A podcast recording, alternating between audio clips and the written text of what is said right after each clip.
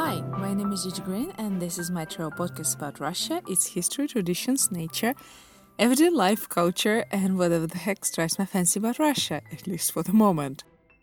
Why Russia? Uh, you can check my episode number one to find out, but just keep in mind that this is insider's view. Okay, guys, before I start, I just want to say that I'm sorry for the delay, because I've been making this episode for a long time, but the problem is, I don't like school. It's not triggering precisely, it's just that I really don't like to think about it, so uh, it took a while. Uh, this episode contains explicit language and a lot of my personal feelings and opinions. A freaking shit ton, because it's that time of year in Russia when poor kiddies have to go to school again. After about three months of the glorious summer break, supposedly anyway. Education is a topic I feel strongly about. For starters, technically, I work in it. I'm a private tutor and I teach English. I've even worked in a school for a year, and also I really don't like how our education system works, so there's gonna be a lot of opinions in this one. And actually, I've stalled for half a week to make this episode because it just was ugh. Okay, first let me tell you what education in Russia looks like. Children start school at the age of six or seven. In most cases, that is up to parents. Notice parents, not the kids. Maybe some people ask their offspring opinion, but generally education is done to you. You don't have choice in the matter. Looks like I will start with the opinions right away. Oh well. Before school, most children attend kindergarten. These days, they supposedly are taught to read and write there, because a lot of schools expect their first grade students to already know that. But in reality, I think it kind of depends on the kindergarten and the school. I mean, schools in rural areas won't have great expectations, and some schools on the outskirts of big cities would be more tolerant to a kid that can't read or write yet. Good schools close to a city center? When parents of my students talk about them, it sounds like they expect kids to know everything already. It's an exaggeration, but there might be an element of truth in it. When I went to the kindergarten many, many years ago, whoa, more than twenty, huh, look who's definitely grown up now. We were taught to read and write a bit, but I can't tell you whether it was effective or not because A, it really was a long time ago, and B, my mom and especially my great-grandma spent a lot of time teaching me that. And also to count. I think it was mostly their efforts that paid off. Girls and boys study together. Single-sex schools are extremely rare. Uh, the only example that came to my mind is cadet schools. They are probably all boys' schools because Russia is a very patriarchal country, and men of a certain age have a huge problem imagining women in the army. There aren't that many schools like that, though. Sometimes it's not even a school, but a class. I have one student who is in all-girls class. Not school, but class. And she, ironically, goes to a brand new school on the outskirts of the city. I call them outskirts because those places don't look like American suburbs. The whole suburban thing looks slightly different in my city. The residents are what passes for middle class outside of Moscow, but that particular place is blocks of flats or apartment complexes, if you wish. Anyway, uh, the school is new, but its headmistress is evidently conservative as fuck. So, there are single-sex classes in that school. Boys and girls both attend that school, but depending on the specialization of the class, it might be single-sex. My student is in the media class, as they call that. Whatever the heck does that mean? Neither my student nor her parents know precisely. For now, it's just a pretty name. And for some reason, there are no boys in that class. Like, men don't work in media? I don't know. Boys go to cadet classes, although I've heard that my student's classmate transferred to one of those and the world didn't end. However, gender stereotypes are taught from the cradle here. The most horrifying thing about that school is the fact that the headmistress prohibited girls to wear trousers to school, and God forbid jeans. They have a sort of a uniform, but not really, and girls only can wear skirts. I've heard about the same rule in several schools across the country. If that doesn't sound horrible to you yet, let me remind you that the school is in Russia, and even though I don't live in the north of the country, temperatures do drop to twenty or sometimes even thirty below zero, and wearing skirts in that kind of weather seems idiotic to me. Of course, a girl can wear some kind of trousers to school and then change before class, but that takes time and would mean getting up earlier for some people, and boys don't have that problem just by virtue of being boys, so it's just plain unfair and practically medieval. The vast majority of schools in Russia are state schools, but there obviously are some private schools too. Very few of them are founded earlier than nineteen seventeen, though, the year of the Russian Revolution, because whatever private schools existed before that were probably not spared by the Soviet government during its early years. We also have special schools for children with special needs, I mean with disabilities connected to hearing, eyesight, and others. I don't know if that's good or bad. I just know that Russian schools are not especially inclusive, and placing your autistic spectrum child, for example, into a simple local school is a long and arduous process that requires a ton of paperwork and an adult that would sit with them in class. And that's if your child is high-functioning. I hope I'm using the right terminology. I know all of this for sure because my friend used to work with children who are on the autistic spectrum. Okay, so let's imagine an average kid who goes to an average local school. What would their school career look like? Um, from age of six till ten, or from seven to eleven, he or she would go to a primary or junior school, whichever name you prefer.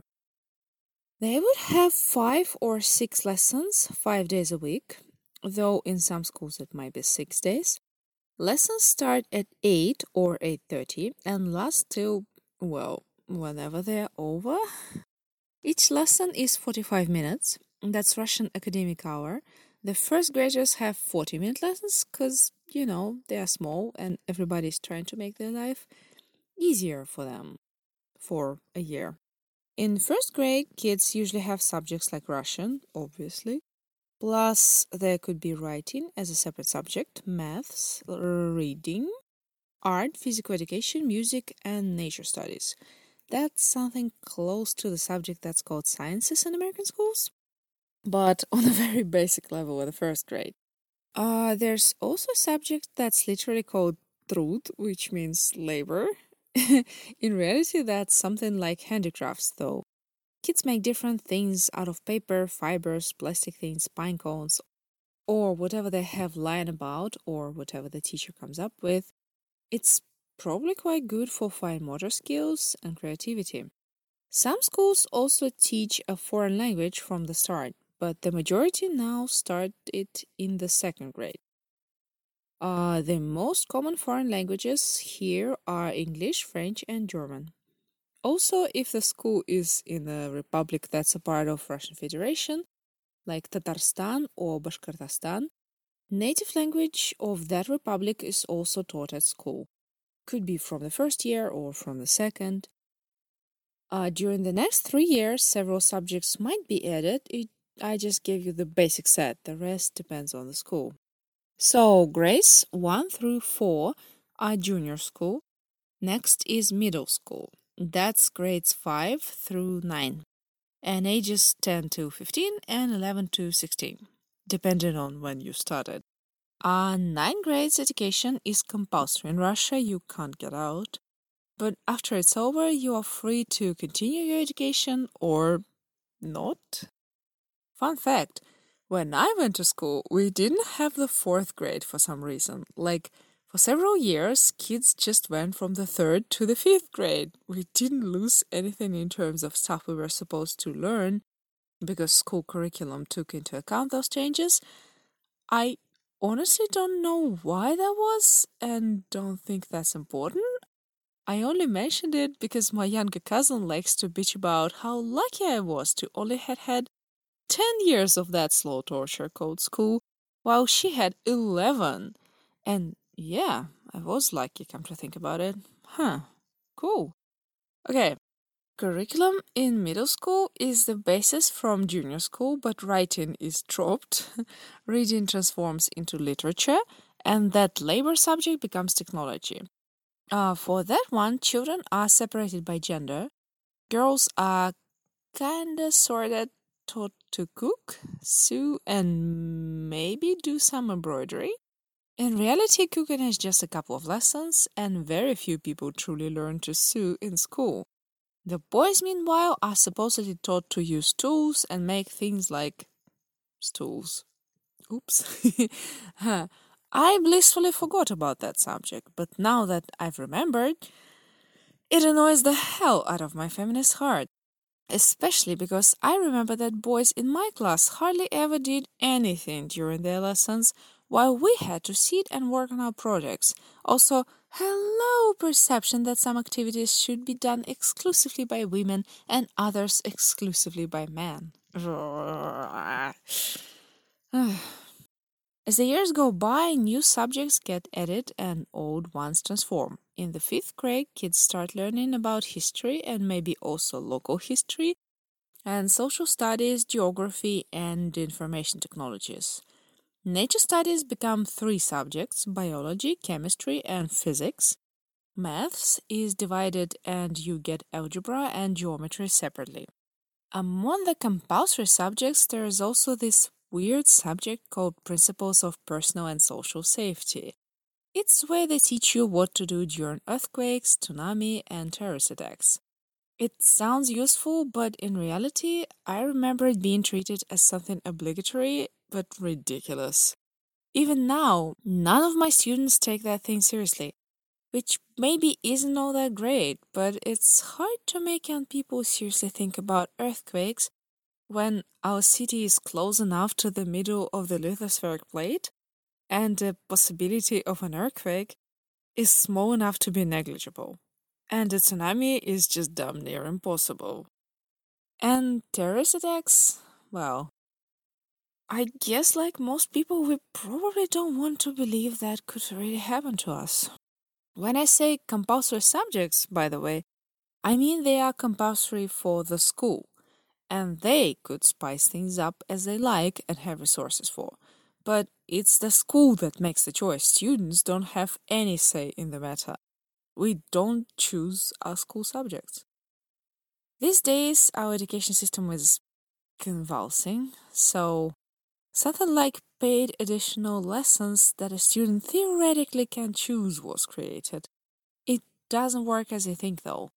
For starters, parents traditionally have way more say in what their children study than children themselves, plus a possibility of manipulation and blackmail by the teacher in these circumstances is super high. I've heard my students say that some teacher would not give good grades unless you attend their paid lessons, so here's a beautiful free education for you. Of course, not all teachers are like that. There are good teachers who believe in what they do, but this also happens, and in my opinion, Russian education system needs to change, and radically. But I'll get to that soon. Now, let me tell you that at the end of the ninth grade, students have a series of exams in the form of tests. Russian and maths are compulsory. There's talk of making history and English compulsory too, plus a couple of exams that a student can choose. This system is new in Russia. In the twentieth century, we had our own exam format, but in the early two thousands, our leader, that needn't be named because it's the same one, was trying to integrate Russia into the Western world, of which one can argue it has never been truly a part of. And the part of it was making our education system compatible with the Western. Our politics shifted somewhat, but the new exams format stayed, and it is hated by older generations. Young people who actually have to pass them don't seem to enjoy them much either, although I don't think a lot of people truly enjoy exams in any format. After that ordeal is over, children and their parents have a choice to make. Go to a high school, that's two years of basically the same with another set of exams in the end, and then you can enter a university or other institution that provides higher education. Or you could go to an institution that provides some sort of professional education right after the ninth grade.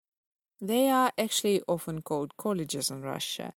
It can be a school that teaches some technical skills like plumbing or working with electricity, or medical skills, but you'd need to go to a medical university to become a doctor, or a profession like a cook or a hairdresser. I don't want to cram higher education into this episode, so it'll have to wait till some other time. I'm not done with the schools yet. Most schools are general education schools, but if a particular school puts emphasis on teaching science-related subjects and maths, it might be called lyceum, and if it stresses humanities, it'll be called a gymnasium. In the ideal world, in reality, sometimes schools pick those names just to sound cool. Classes start on the first of September and end on the twenty-fifth of May. Students have four breaks during the year. Autumn break is about a week in the beginning of November. Winter break is from the very end of December till ninth or tenth of January. That's because the main holiday here is New Year, and Christmas is actually on the seventh of January. And I'll tell you all about that closer to the actual holiday season. Spring break is about a week in the end of March, and summer break starts when the exams end and lasts till the first of September. Extracurricular uh, extracurricular activities completely depend on the school, students, and parents' interests, and organizations that provide those activities separately from schools. For example, we have music schools and art schools that are not real schools. They just provide those extracurricular activities, so you are only taught music or art there. Sports are often not connected to schools too, so children do them in separate places, separate from schools I mean, after or before school and on weekends. Oh, about the before school thing. I'm a millennial, and for Russian that means I was born during the baby boom of the late eighties. My year was one of the last baby boom years, actually, so there were a lot of us at school. That's why the school that I attended worked in shifts. There was a morning shift and an afternoon shift. It was okay because classes never last the whole day anyway. A morning shift is from eight or eight thirty till one p.m. or one thirty p.m. And the afternoon shift started, well, maybe even before one thirty if uh, there were free classrooms and teachers. Usually only grades that didn't have too many classes got the afternoon shifts. So the second grade or the fourth grade or the fifth and sixth, that meant they would finish around six p.m. I don't remember how many years I had school in the afternoon, but I remember it wasn't a problem because I'm a late riser and those hours actually suited me. Although it did feel like I wasted a lot of mornings in those days. nineties was the demographic peak period, so in early twenty tens, most schools only had classes in the first half of the day. But now there are a lot of children again, and the shift system returned. How many people are there in one class? Uh, that entirely depends on the school. In rural areas, classes will obviously be small. In big cities like the one I live in, there easily could be thirty children in one class. I've heard from some of my students that there are thirty-three of them in class, but I don't think I've heard about more than that. When I went to a regular school, there were twenty-eight of us in class, but when I transferred to a science lyceum, for two years of high school, there were thirty-three. Although it was partially because that was a very popular school. Okay, I think it's time to tell you about my own experience with Russian schools. I hated school. That's something I'm just beginning to realize properly. I knew I've never been one of those kids who looks forward to a new school year. I've never been especially vocal in my dislike. At least, I think I haven't. But I've never really liked it. I just felt it was something I was completely powerless to change. And it was, in a lot of ways, and it led to me hating even the idea of an office job. I've never worked nine to five, in Russia that's actually nine to six, nor do I intend to. I resent school system and, frankly, I have a ton of baggage when it comes to school and kindergarten. And that's probably one of the reasons I don't want kids all that much. The possibility that I might subject another person to that, apart from the rest of the crap that exists in the world, oh, let's just say, it doesn't fill me with joy. Ironically, I'm good at learning, and I've always been a good student. I didn't have straight A's, but my A's were rarely diluted by more than a couple of B's. I didn't study hard in the sense that I didn't have to work my ass off to get those grades. A lot of it just came naturally, because I am one of those rare people whom our model of education actually fit a lot of the time. I've got a good memory, I read a lot, I memorize stuff by writing it down. It could have been even more effective with other methods, if anybody would have bothered to try them, but a lot of it worked just as it was, because I'm lucky to sort of be built this way. Though I did always, or nearly always, do my homework, worked in class, and genuinely I think I was a pretty good student. But school had never made me especially happy. I am a very curious person. I was curious about some subjects in my school curriculum, but the general education school I went to from seven till fifteen was not one of those places that's built to stimulate learning and natural curiosity. They had a program to teach, and they didn't give a fuck about your wants or desires. I had a couple of good teachers.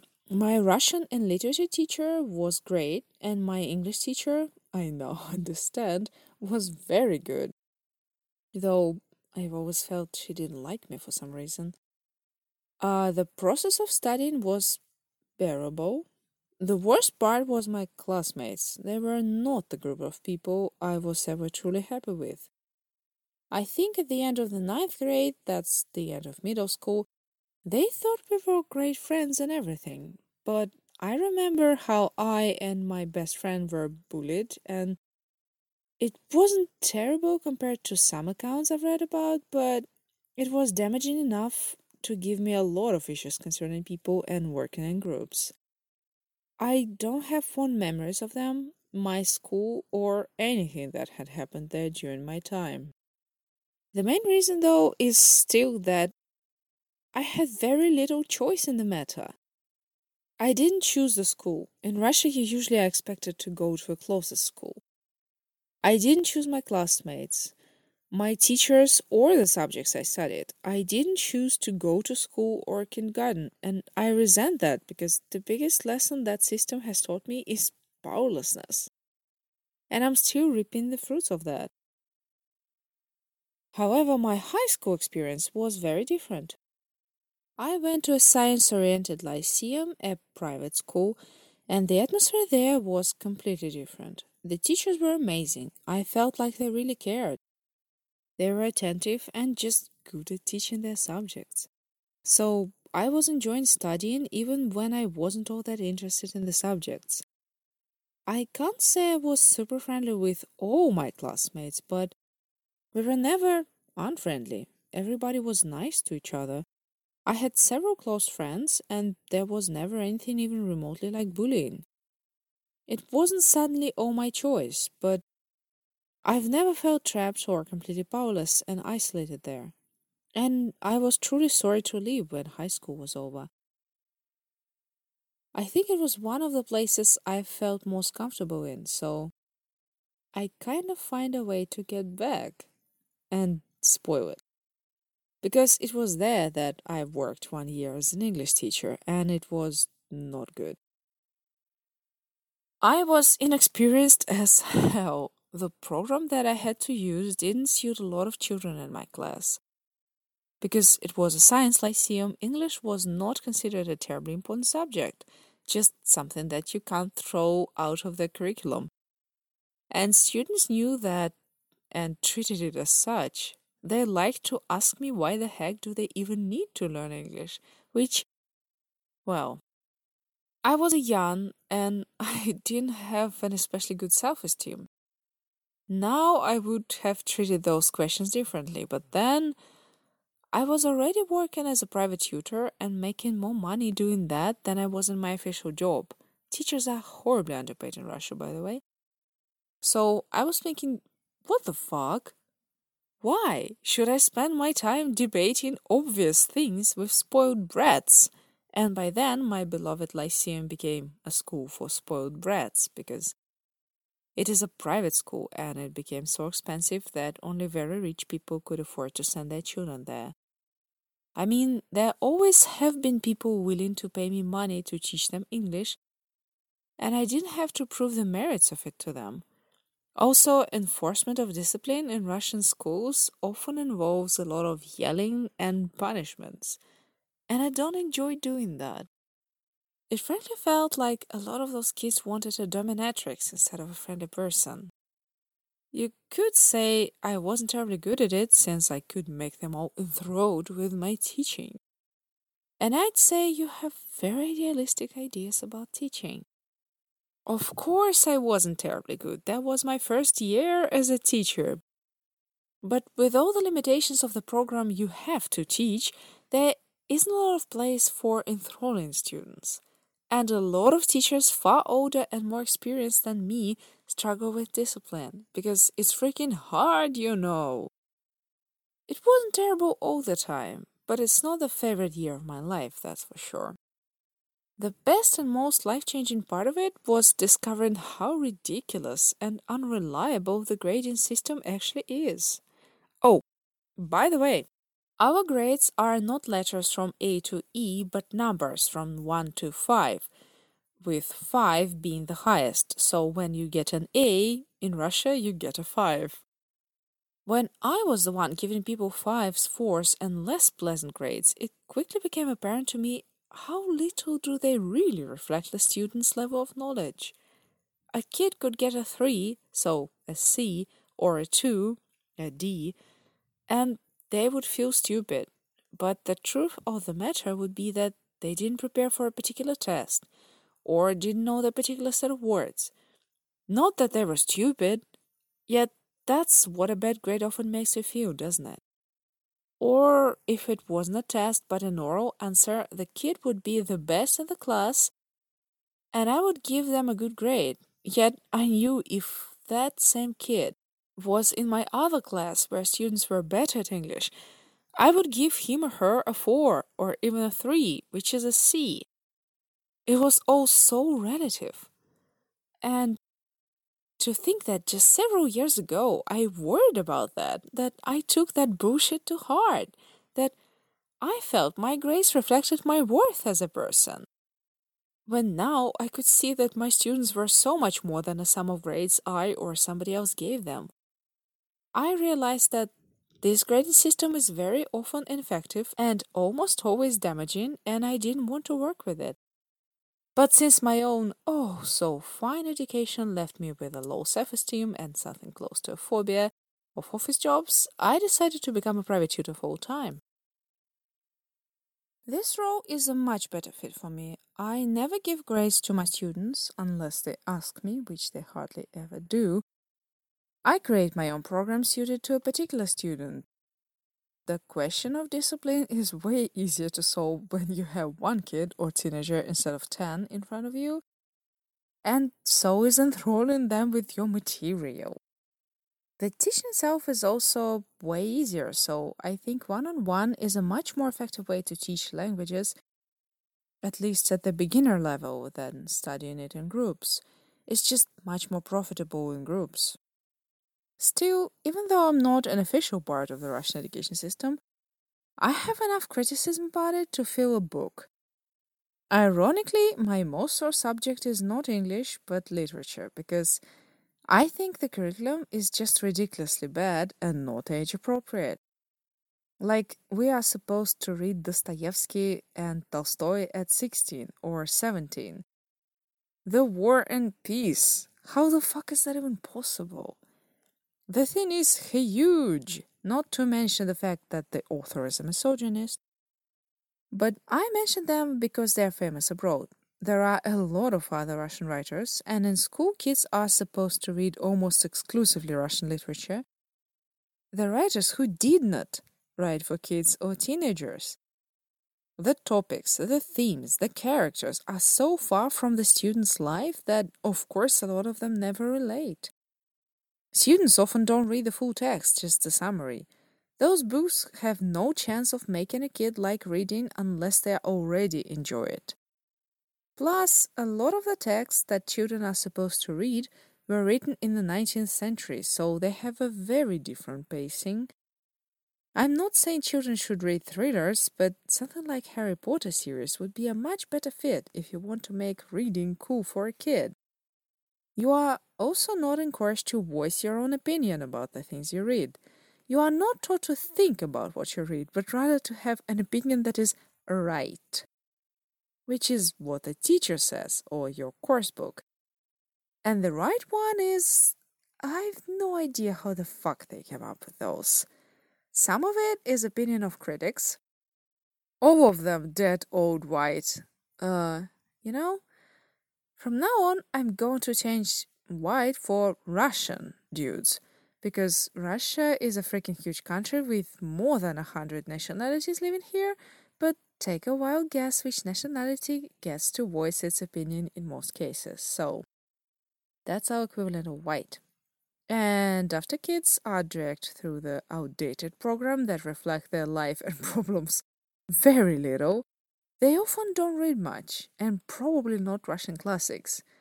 And the grown-ups are all like, those horribly lazy young people, uh, they don't read for pleasure. And I'm like, why would they? Unless they've been taught to read for pleasure at home, there was no way they could have learned it at school.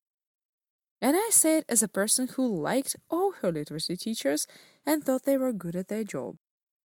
Also, our education system is extremely conservative.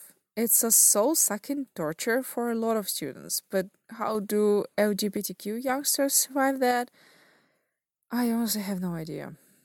Just the thought of them stuck in some general education school in a small provincial town makes me want to pray for them, even though I'm not even religious.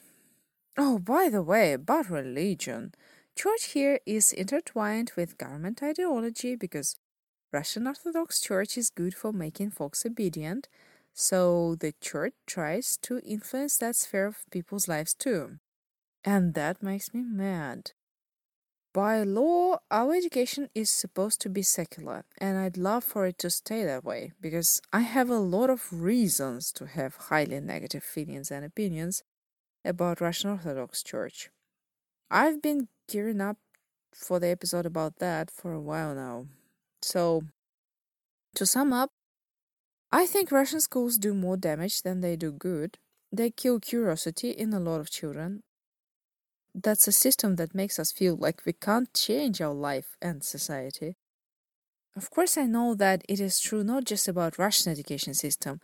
I know that a lot of schools around the world operate similarly, but it makes it common, not acceptable. I think our system doesn't work anymore and should be changed. And that was another one of my small contributions to changing it. Now it's time for the segment How Do You Say It in Russian? I know what I want to teach you today. It's not the word for school. It's a word for friend. It's друг. Друг. As a lot of words in Russian, it has gendered forms. So друг is a male version and a female version is подруга.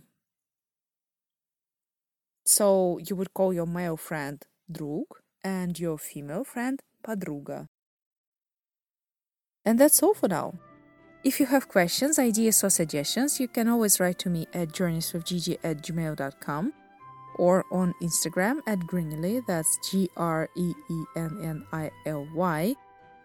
There's also a podcast site, journeys with gigi dot com, in one word without capitals or spaces. Each and every one of my episodes eventually gets a transcript. You can find it at journeys with gigi dot com, along with links and some photos. If you like the show, please rate it and leave a review, however and wherever you listen, because apparently it's very helpful. And I would be ever so pleased. and I would be ever so pleased. Till next week, yours, Gigi, from Russia with love and terrible schools.